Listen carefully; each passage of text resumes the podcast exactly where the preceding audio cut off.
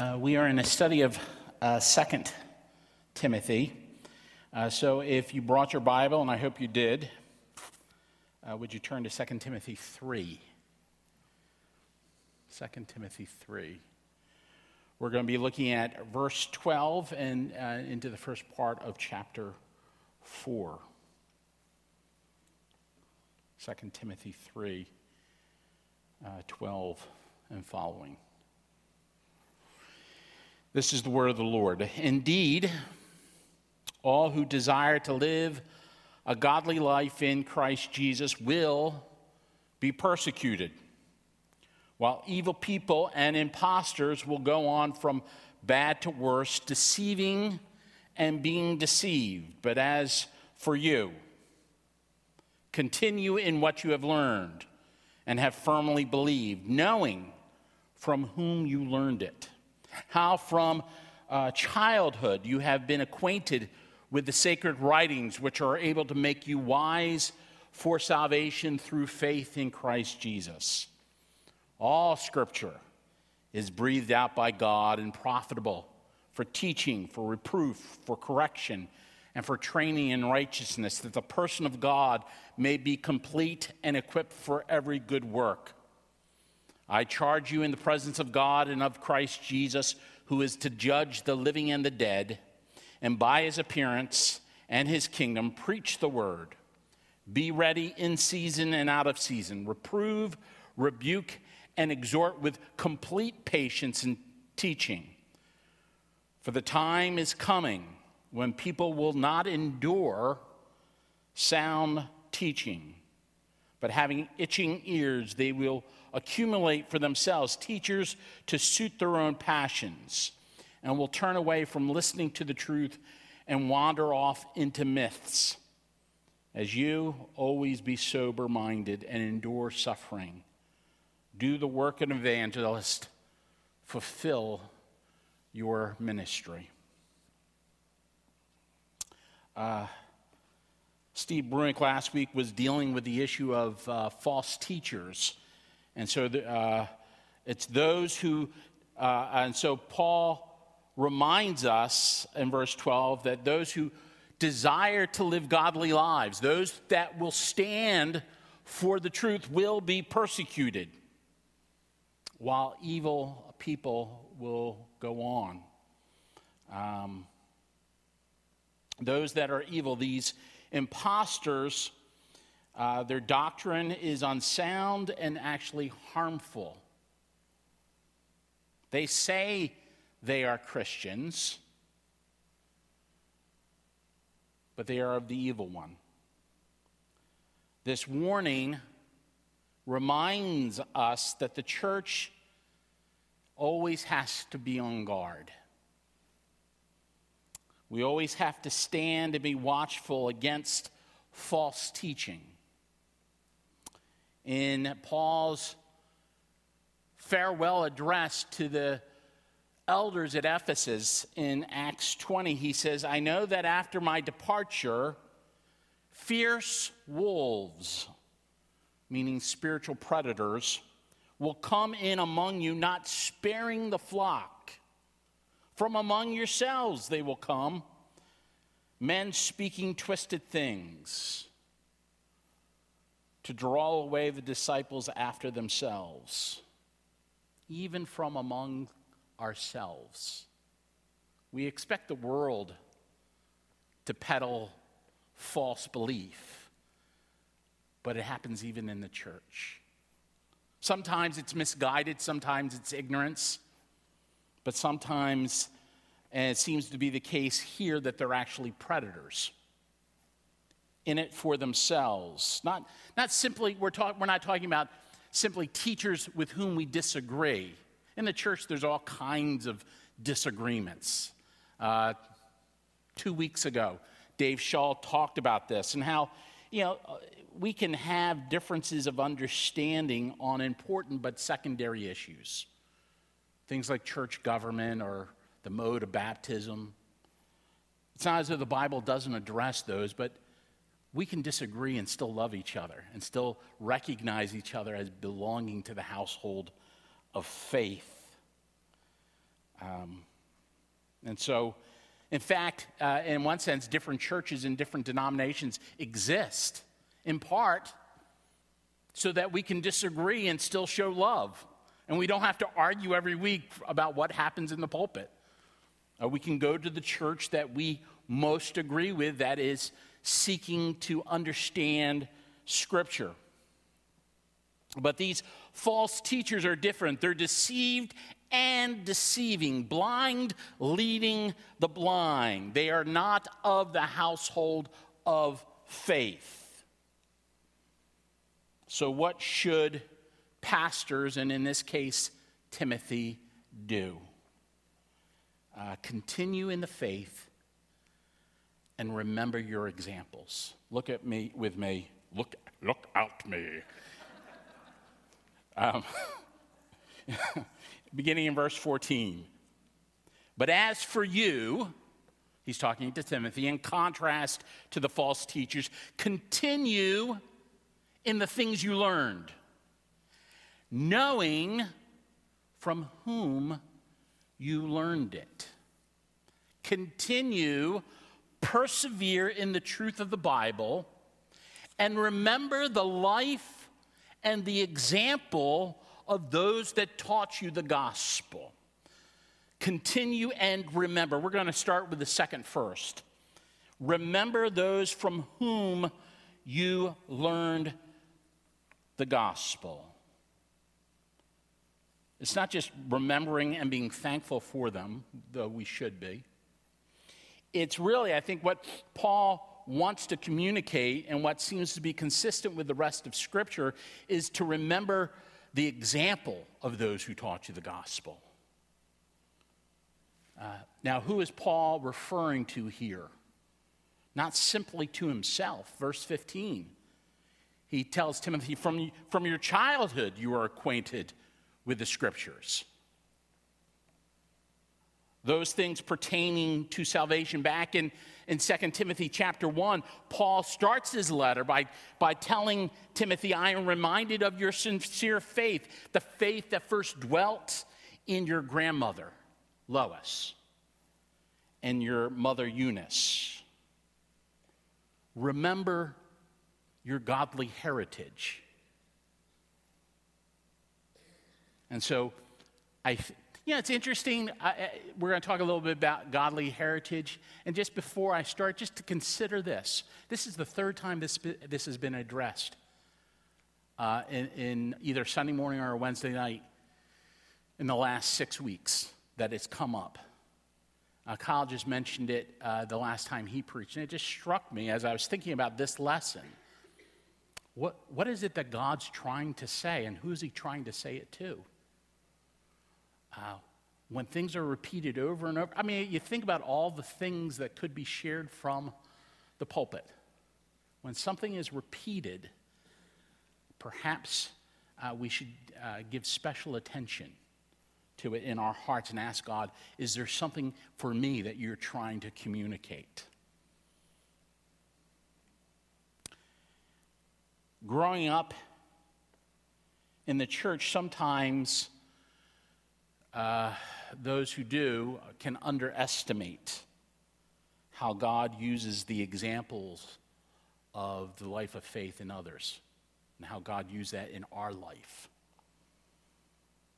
I learned the gospel from uh, Gene and Susan Huber, not simply my pastor and his wife, though they were that. I learned it from my parents. I heard the truth of the gospel in what they said. I also saw the gospel lived out in their example. I witnessed the power of faith in our home. It was not simply nice words about a nice religion. They truly believed the Bible. It wasn't just for show. It wasn't just for Sunday. It's how we lived in our house. I remember, um, do you remember Dan? The first, was it Dan? Was the first employee my dad hired? assistant pastor back in the early in the early seventies before Bruce. Uh, I think that was his name.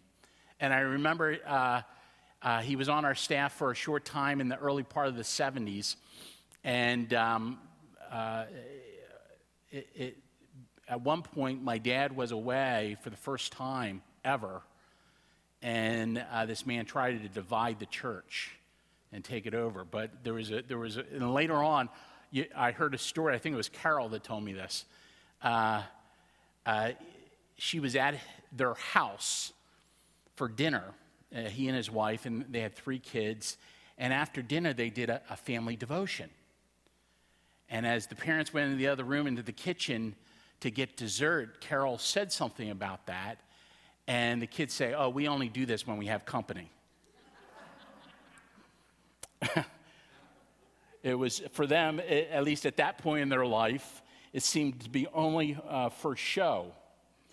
Um, now, when I say that the, the gospel and the power of faith was lived out in our home, that does not mean in any fashion that I had perfect parents, um, that never struggled with sin. I can, I can, re- I can recall lots of sinful responses on the parts of my parents. And if you're willing to pay me money, I might write them down for you.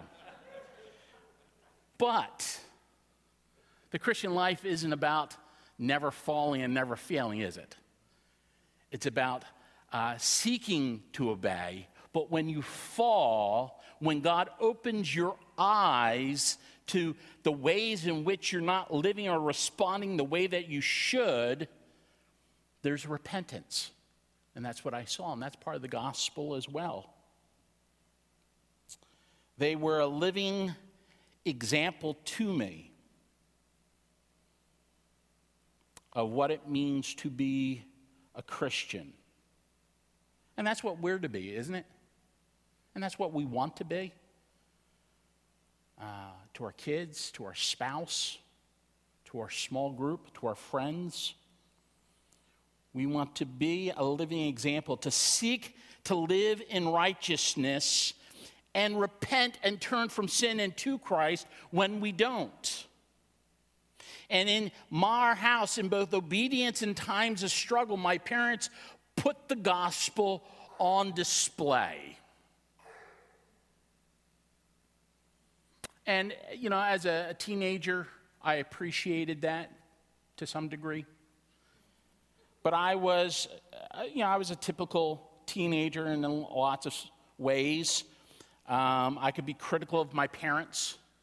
I thought they were unfair at times, too strict. There were times that I thought, when I grow up, I'm never going to do whatever X is.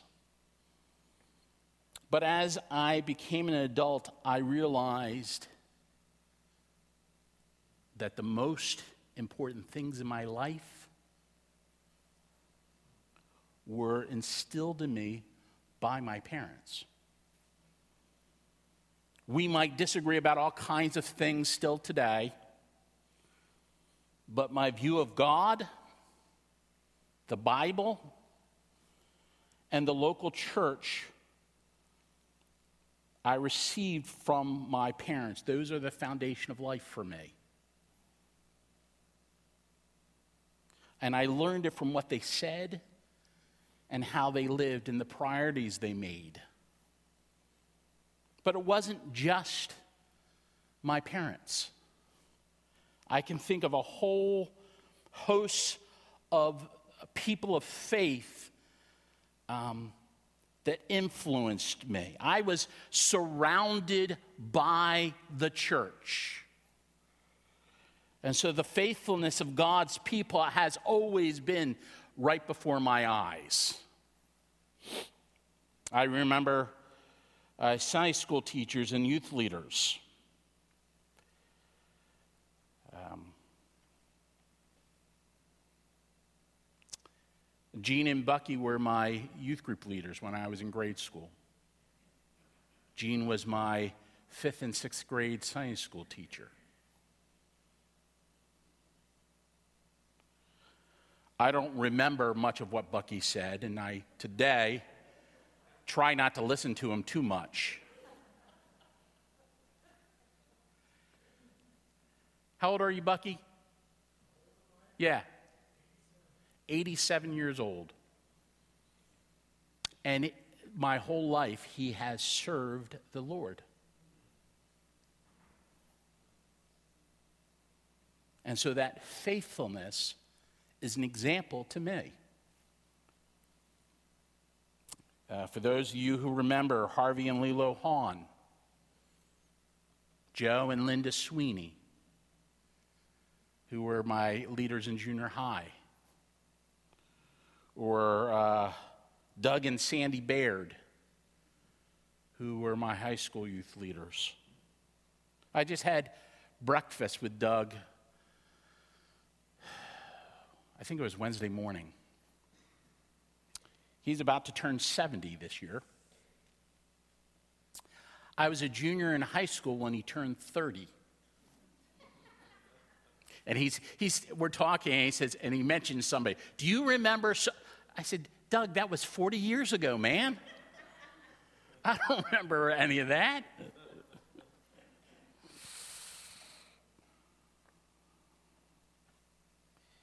forty years of just being an example and speaking into my life. It's interesting. Recently, I, I read a study about uh, young adults who uh, are raised in the church, and so many of them leave and, and leave the faith and go other places and don't follow Christ. But for those that stay in the church and faithful to Christ, one of the variables is a faithful adult, a follower of Christ outside their parents who has influence on their life, that speaks into them.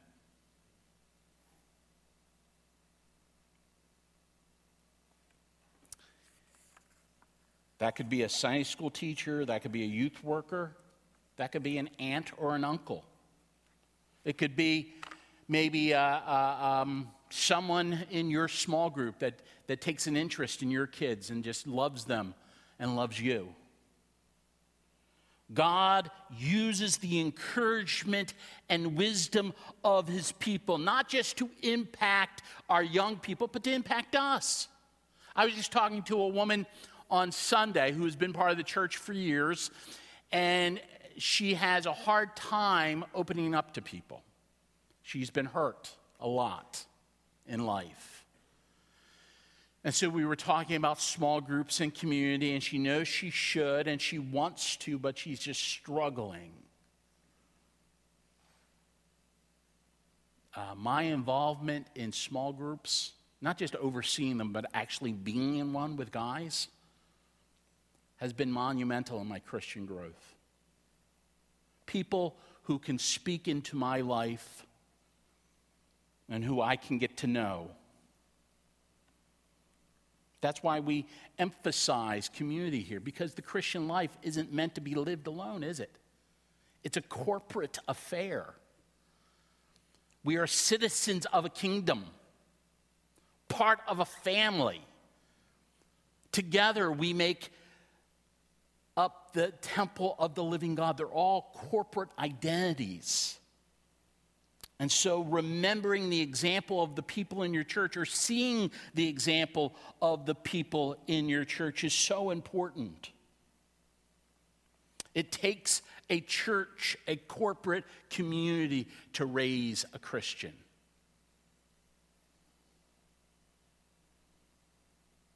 Sometimes we talk about the ordinary means of grace. The ordinary means of grace are those things that God has given to all believers in every place and time to help them grow. The church, the Bible, and prayer. God may give other experiences and other gifts, but we all have the word, prayer, and the church. And that's where God has promised to build and strengthen our faith. God, by his Spirit, speaks to us through his word. We speak to God in our prayers, and we minister to one another in his body. Timothy's told to remember uh, who he learned the gospel from, and, and so many of us might look to our godly parents. Perhaps you didn't have godly parents, or your life didn't center around the church. Maybe you, you've just come to faith later in life. But here you are now. And the wonderful thing is, when we place our faith in Christ, we become part of a bigger and better family. And I say that not to diminish the physical ties that bind us with our mother and father and children, and but those relationships are temporary. It's hard to imagine it in that way. Our relationship with one another as brothers and sisters is forever. I remember a number of years ago uh, when I was teaching uh, Changing Hearts, Changing Lives here in, on a Wednesday night, and my mom was sitting on the front row, and, and I forget where in the uh, cl- in the curriculum I was, but it struck me. On the most basic of levels, she is my sister. She's she, you know, right here now. She's my mother. She's my mommy. But in eternity, that relationship will fade. And what will be left is what we have in Christ. And so you have the church as your family. Now, as you look around, or if you've been around, perhaps that's a little disappointing. Well, we're fallen people who are struggling, aren't we? We're saved, but we still have indwelling sin, and we're going to disappoint and hurt each other sometimes. But isn't that a wonderful opportunity to put into practice the things that we say we believe, and the things that we say mark a Christian, which is love and forgiveness? In membership class uh, this coming week, we'll talk about that. And, you know, it's it, it, the wonderful thing about the local church is, and this is going to sound ironic, is we're stuck with each other through good and bad. You know, uh, when I was dating Jennifer, you know, we, we loved each other as we were moving towards marriage. But love can be kind of easy when you can go your separate ways at night. And the option of saying, I don't think this is working for me anymore, is still there.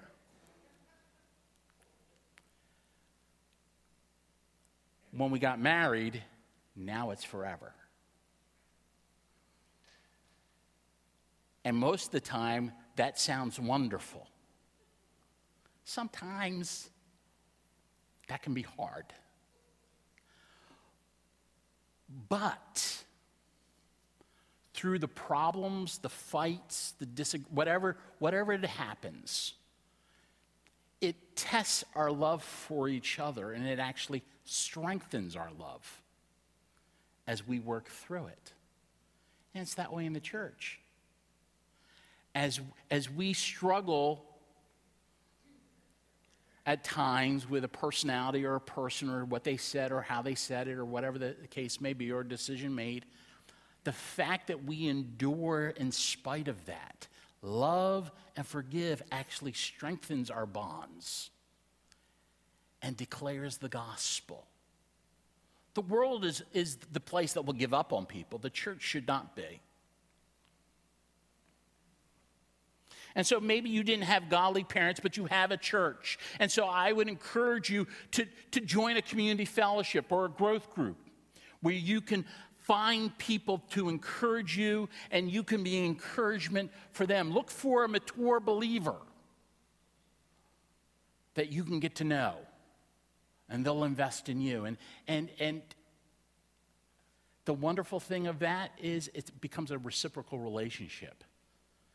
It's just not mentor-mentee. It's brothers and sisters encouraging each other. You could begin to meet for discipleship in prayer. You can, if you don't know who to ask, maybe pray to God and ask him to, to show you someone, to bring someone into your life that you can follow their example. And they can be an encouragement to you because they've been through what you're going through. You can be an example to others. You don't have to be, you don't have to be cool or hip to have an impact on others. You just have to love Jesus and to desire to grow using the ordinary means of grace. For the last um, seven years, uh, we've we've had uh, our young adult ministry next. Twice a month, uh, I have young people that come into my house. I cook them dinner, and we either have a, a, a book discussion or a Bible study or something. Um. Anthony and Liz are part of that. Uh, you, I don't know why they come. I've been saying, for pretty much seven years, I've been saying that. I don't know why they come. I am not what you call a fun guy. Fun for me is sitting down, drinking coffee, reading theology. That's what I do for fun.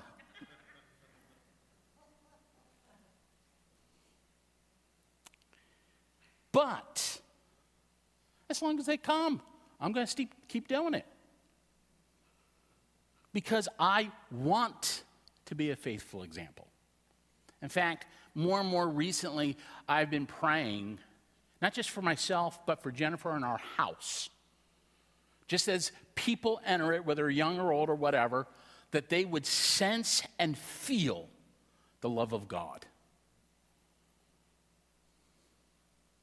So whoever we are, wherever we are, we can impact others. You can be a faithful example and an encouragement for Christ. And so the question is tonight, where, where are you serving? Where are you impacting the lives of others? Who are you praying for? Who are you asking to pray for you, which actually is a little harder, isn't it? Really easy to ask, what can I pray for you? To have that turned on us, that means I have to reveal something.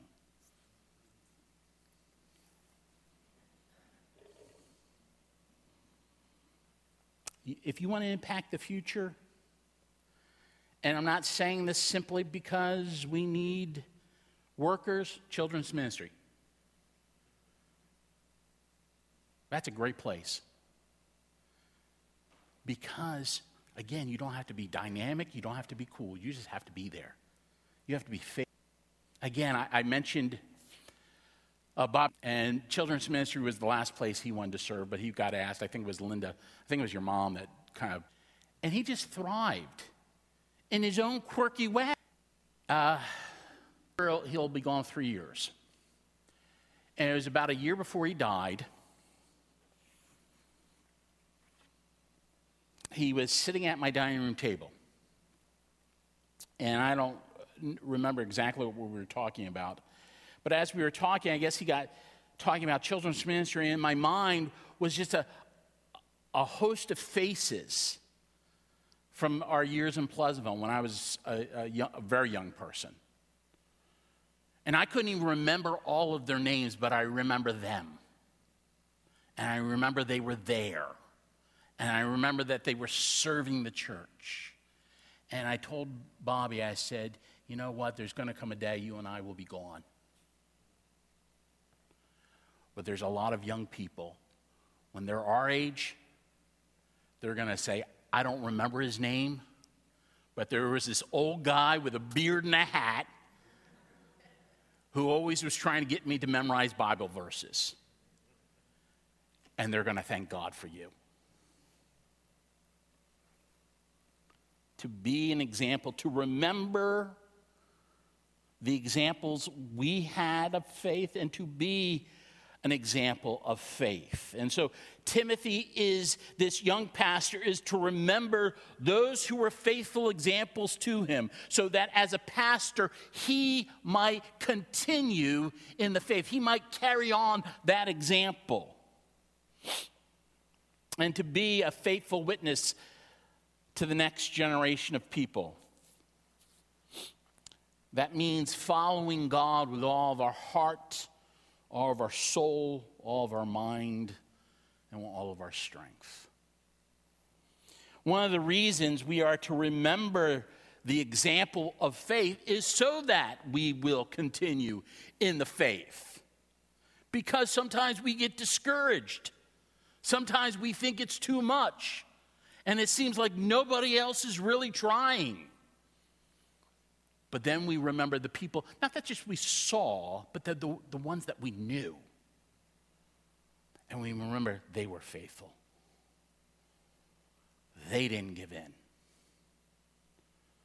They were steadfast. And so uh, to continue in the faith is something not just for Timothy, but for all of us. But it's especially true to remember and continue in the faith for pastors because they lead the church.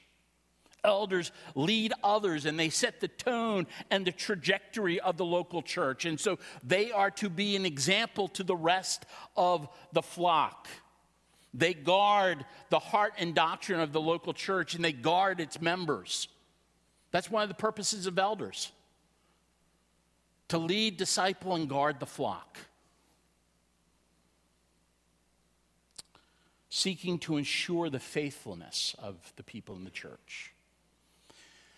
First Timothy four, Paul tells uh, this same young pastor in an earlier letter, watch your life and your doctrine closely.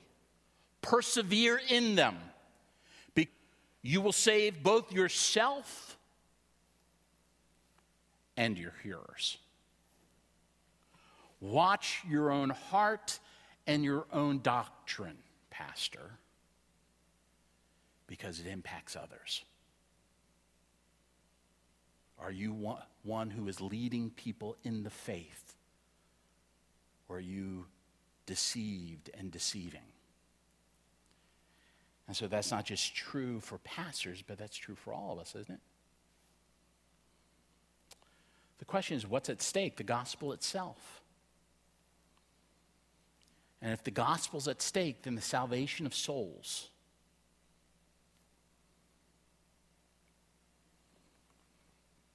Pastors and all of us as Christians should be able to say, as Paul said in First Corinthians eleven, follow my example as I follow Christ.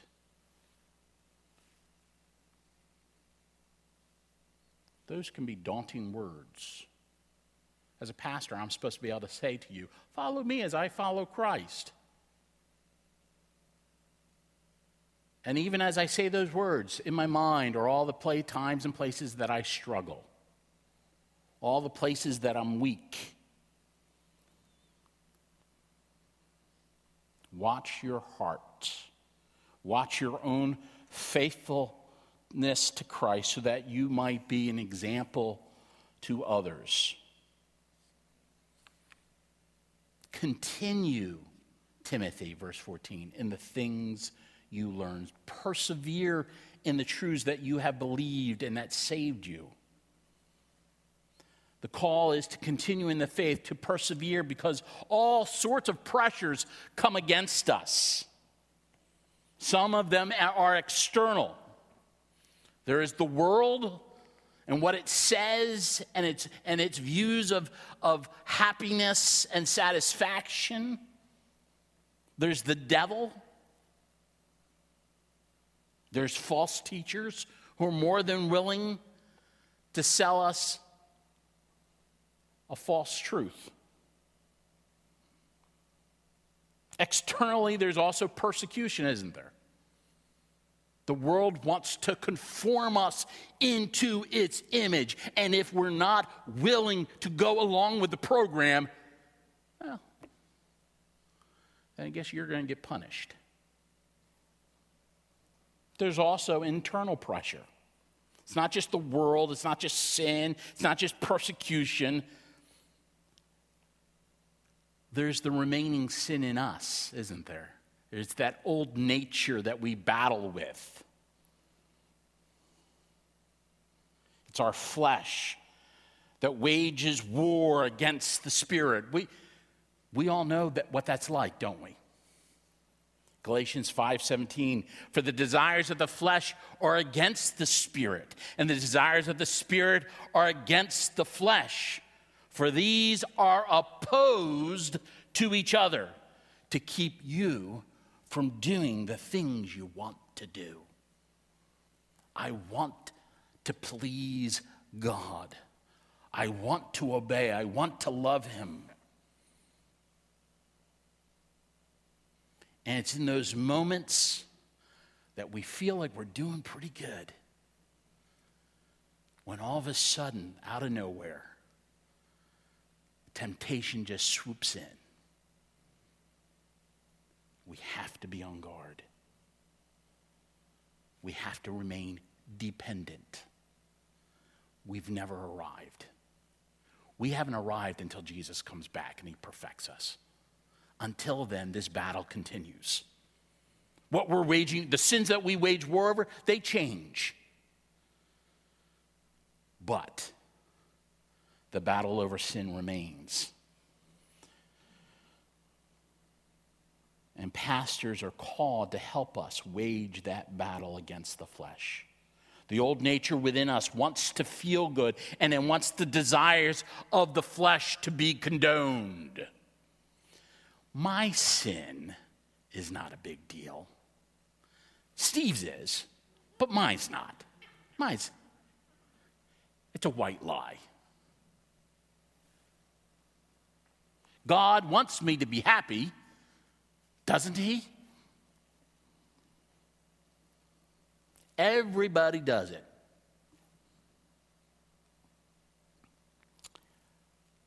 What I do behind closed doors, no one will ever know. But there is one who sees all. We never get away with anything. Nothing. God knows it all. We don't want to be told that what we're doing or what we're thinking is wrong. We don't like uh, what we're doing to be called sin.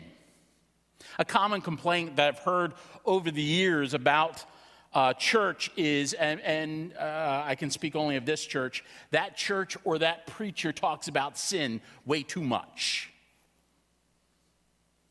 And I come away feeling guilty. Beating up people is not a good thing. But the conviction of sin is, isn't it? That's a, that's a mercy of God. And if you're walking away feeling convicted, the problem isn't really with the preacher, is it? It's what's going on in your heart and the battle you're waging. Sin still knocks at the door, seeking to tempt us. Sin is still an ever-present danger, even for Christians. But the good news is, we have died to sin when we, when we were united to Christ. His death on the cross is our death, and His resurrection is our resurrection. And so we have been raised up to new life. We, yes, we still have an old sinful nature, but our sins are forgiven. The guilt of sin is gone, but more than that, the power of sin is broken. We have this old nature that's slowly dying, but we have this new nature being renewed in us day by day. And this new nature and the indwelling Holy Spirit is sanctifying us. It's making us more like Christ, but He doesn't Uh, God doesn't just save us and leave us alone. That Spirit is working in us so that we love righteousness and we love God. And the Spirit works how? Through His Word, That's the normal way the Spirit works. The Spirit and the Word. And so we continue in the faith, knowing that God is faithful and that He will perfect us in the day of Christ Jesus. And so we persevere in the struggle against sin, confident that eternal life is ours. And so Paul closes his uh, letter to the Galatians this way. He says, do not be deceived. God is not mocked. For whatever one sows, he will also reap. For the one who sows to the flesh will from the flesh reap corruption. But the one who sows to the Spirit will from the Spirit reap eternal life. What are you sowing today?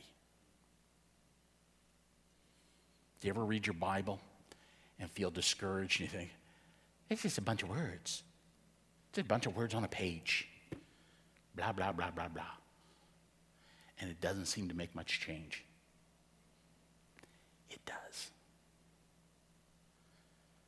If we don't give up hope and we keep sowing to the Spirit, from the Spirit we will reap life. Sometimes the blessings pour out and the change comes. Other times seem dry. But God is faithful and He will work. And those times that we mess up and we sin, and then the alarm goes off, and you think, I, I just can't do it. I don't want to read my Bible. I, feel, I, I don't even want to face God. That's when you need it most. Because you're frustrated in that guilt, thinking I've not changed. But the answer isn't to avoid the very thing that will help you. You get up, and you can say, I feel guilty, and it's just words. Do it. Put yourself in that place where the Spirit has promised to work through His Word. And, and tell God, be honest, I don't, I don't want to be here. I don't like what I'm doing. I just feel, gu- whatever, whatever it is in your heart, have a conversation with God. And that's really the point that Steve was making part of last week. It's, it's a God in us conversation. And so it's being honest with Him and just telling Him, this is where I'm at today. Help me, Father, to have a right attitude as I come. And if I don't have a right attitude, may your word work in my heart. And if you've read and you've prayed and it still feels like it was nothing, saying, Lord, you got to help me because I don't know what else to do. And believe that He will help. He will be faithful.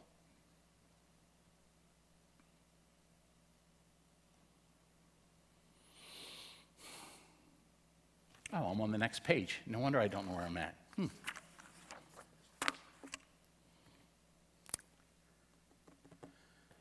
Think about what Paul says in Romans twelve. Do not be conformed to this world, but what? Transformed. How? The renewing of your mind. And so we come back to the ordinary means of grace. Fellowship in the local church, godly dependence in prayer, and the word that transforms us by the renewing of our mind. The Spirit working through the word that shapes our mind and shapes our heart and then in turn shapes our life. You want to have a different response to life? Go to the Word. Go to God. The Word of God and the Spirit working together will transform you. So the question is, what is the nature of the Word that's able to do that? Look at verses sixteen and seventeen of our text. All Scripture is breathed out by God and profitable for teaching, for reproof, for correction, and for training in righteousness, that the person of God may be complete and equipped for every good work. All Scripture is breathed out by God. We have to be convinced of that. Years ago, the... Um, R. Kent Hughes, who was pastor of College Church um, out in, uh, outside Chicago, um, told a story of a pastor who was uh, preaching an evening service on the virgin birth. And the pastor raised his Bible, and he tore out the pages in his Bible that referred to the virgin birth. And he said this: if we cannot believe in the virgin birth, which is what the world says and liberal theologians say, if we cannot believe in the virgin birth, let's tear it out of the Bible. He then tore out the pages that referenced the resurrection. And then he tore out the pages that referenced the miracles. And then all the passages that referenced anything supernatural. And all around him were these pages. And then he held up his Bible and says, what do we have left? The Sermon on the Mount. And then he says this: and that has no authority for me if a divine Christ didn't preach it. If we're going to start taking pages out of the Bible, and this was his point, if we're going to do that, what do we have left? Just the ethical teaching of Jesus, which... well, that's a wonderful way to live, isn't it? But that won't save you, will it? The Sermon on the Mount, ethical living, keeping the law, that cannot save you. Why? Because you're a sinner. The problem isn't the law. The law is good. But we can't keep it. We need something more. Salvation is by grace. It is a gift of God, not of works. And so as we approach the Bible, then we have to come to the understanding that all of it is true, and all of it comes from the mouth of God. If all the Bible is not true, then why should we believe or obey any of it? If only parts come from God, then how do we know that the parts that we cherish are not the parts that aren't from God? Perhaps your favorite parts are the fictional parts. The world's going to dismiss the Bible. But there are Christians who do the same thing. I remember Uh, the year after I graduated college, I was uh, I, I graduated from Messiah, and uh, I was on my way to Geneva, where I spent my first two years. And I stopped on campus to see some friends. And there was a guy who was a Bible major, who was a friend of mine. We actually took Greek together. And so he was very serious about his faith, and we were just chit-chatting. I was getting ready to go. And I don't know how we got on it, but he was telling me that some parts of the Bible are inspired and some parts aren't. This guy was being trained to be a pastor. I, I, I never heard of such a thing. And there was a Bible over on a table, and he was insisting on this, and I just picked it up and I said, how do you know which parts are and how, which parts aren't? I don't understand. All of it comes from God. That doesn't mean every part is easy to understand, or that there aren't tensions in Scripture, passages that say different things that we try to understand, and so we have to think about context and genre, and we have to think about uh, where in redemptive history a passage takes place, all those sorts of questions. But unless we're convinced that the Bible is objectively God's word, it doesn't become God's word as we read it. It is God's word, whether we believe it or not. It is God speaking. And unless we believe that, it's not likely that we'll continue in the faith. It's likely we'll drift away.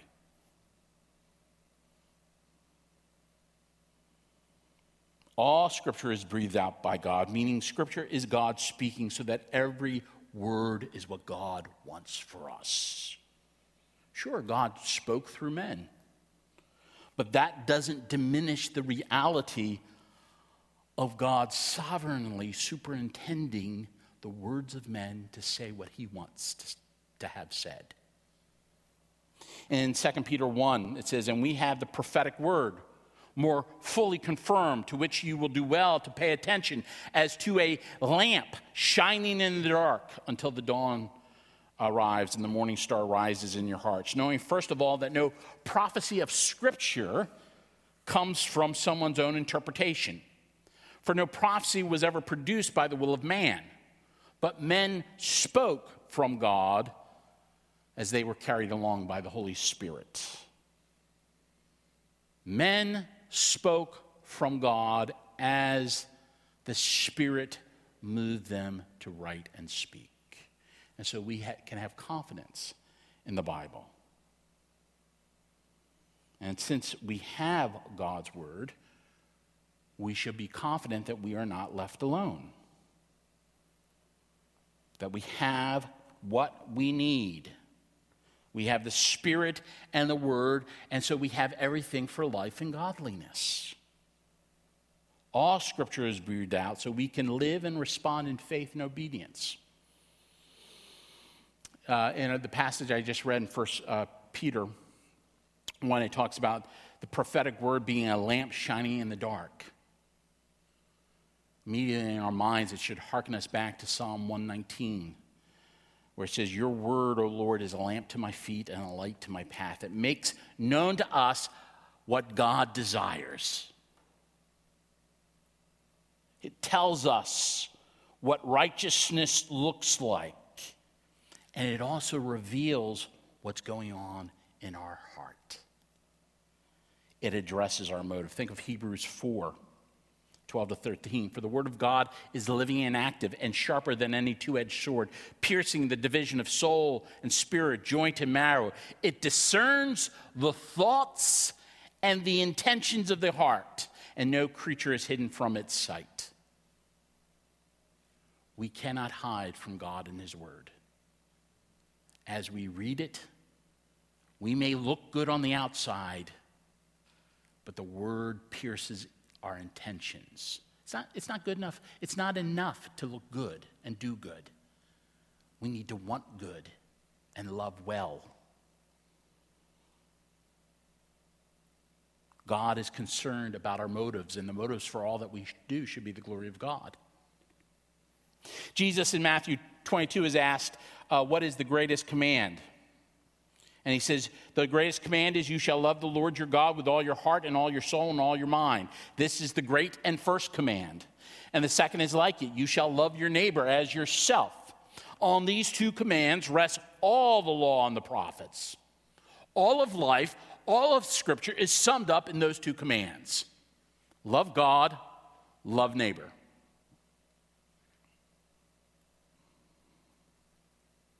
Love for God is the motive to love our neighbor, who is made in the image of God. This is what we were made to do and to be, lovers of God and lovers of each other. Scripture reveals that in us, and so it exposes not just our behavior, but our motives. Think about Jesus when he was tempted. Did he get into some prolonged debate with Satan? He simply quoted Scripture. Even when Satan tempts Jesus over a, a, a real need, Jesus had been fasting for forty days. The man needed some food.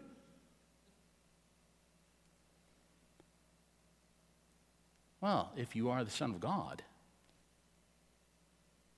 what's the big deal? Just turn the stones to bread. Man does not live by bread alone, but every word that proceeds from the mouth of God. Jesus doesn't say that he wasn't hungry.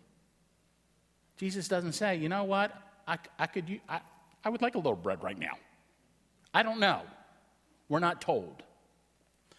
But we, what we are told is that more than even a physical need is a spiritual need that's more important. All Scripture is breathed out and profitable for teaching, for reproof, for correction, and for training in righteousness. Teaching and reproof has to do with doctrine, how we think. Are we thinking God's thoughts after him? Are we reflecting what God says is true and real and right and wrong? Correction and training relates to conduct. The Word of God, as it teaches our minds, sort of straightens our life out. It tells us how we're supposed to live. Do not be conformed, but be transformed by the renewing of your mind. How God shapes your thinking is the Spirit applying the Word to your life so that you live it out. If we give little time to His Word, our faith will, our, our, our faith will be weak, and so will our obedience. Scripture transforms thinking and living.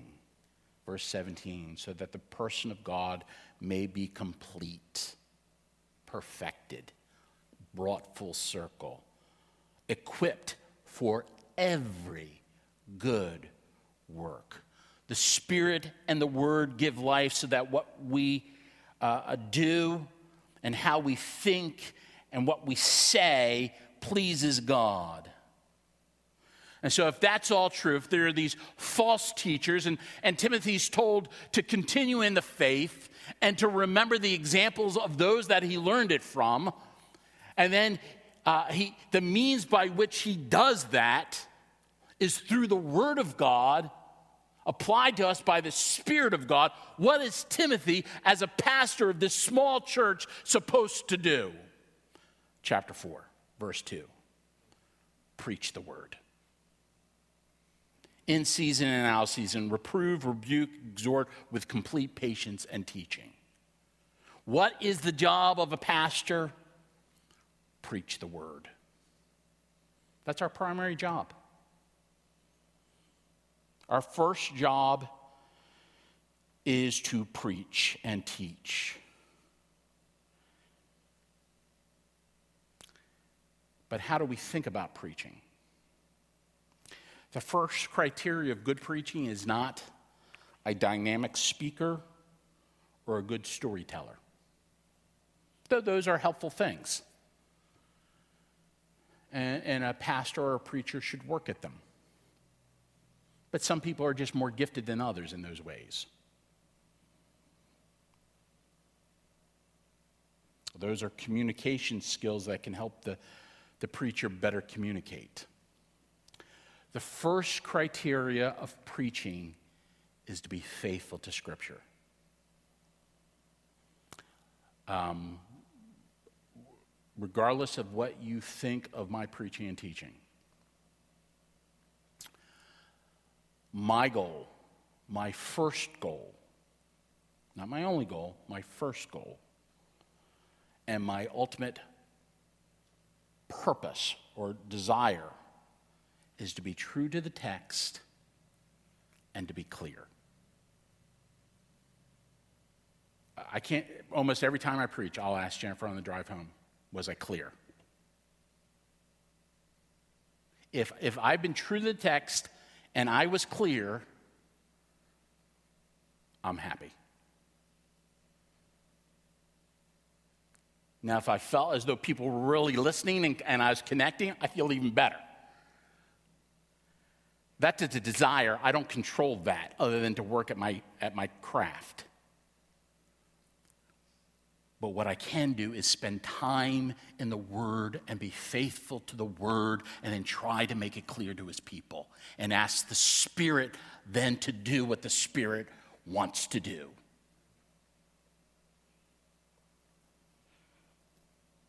Everything else is secondary. Being engaging and dynamic, I, I want that, but um, this is all I got to work with. So, um, and the problem is, I, I've recognized as I've listened to guys in other churches sometimes, when the secondary issues, being dynamic and funny or good storytellers, becomes primary, what suffers is the word of God. And then who suffers are the people of God. They become weak and malnourished. The goal of preaching is to make the word of God clear. We exposit the text. Not my opinion, and not even my favorite theological hobby horse. What's the text in front of us? Let me teach that. And so uh, sometimes I'm asked, why don't we address this or why don't we address that? And, and not that the Bible, we can't have some discussions about social issues and modern issues that plague our society, and we should address them, because the Bible has something to say about all of that. But I want to be careful that I not get in the pulpit on a Sunday morning, because preaching is different than teaching or small group. Sunday morning, I am speaking on behalf of God to his people. And so what I say is, thus saith the Lord. And so how I'm thinking about things or what my opinion is or this is what I would do um, has a little place. And so Scripture, because it comes from God, should shape all of our preaching, teaching, and counseling. All three are ministry of the Word. And so the pastor needs to give himself to word and prayer. If you think back to Acts six and the establishment of the office of deacons, there was a, a, a true need in the church. The Greek-speaking widows were being neglected. The church was, was supplying food for these women because they were either didn't have families or because they, came, they became followers of Christ, they were disowned. And so it was a real need, and it was the church's responsibility. And what do the apostles say? Um, remembering the apostles were the first elders, he said, they say, it's not right that we should give up the preaching of the word to serve tables. They weren't diminishing the serving of tables. They weren't saying, well, this is beneath us. They go on, therefore, pick out from among yourselves seven men of good repute, full of the spirit and wisdom, who we will appoint to this duty. But we will devote ourselves to prayer and the ministry of the word. It's not as though serving tables is demeaning and beneath them. No, it's that the word and prayer is so vital to the life of the church that we can't give that up, because that's the one thing we have to do. Now, pastors have to do all kinds of things. We have to uh, make leadership decisions, sit in on meetings, administrate stuff. That all is part of church life in the sense of how do you make stuff happen. But our call from God is to preach.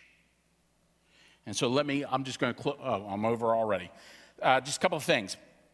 Uh, first, pray for your pastors that they would give themselves to prayer and the word, so that together we may grow in our love and obedience to Christ. Second, pray for our deacons who give themselves to addressing the physical needs of the most vulnerable among us.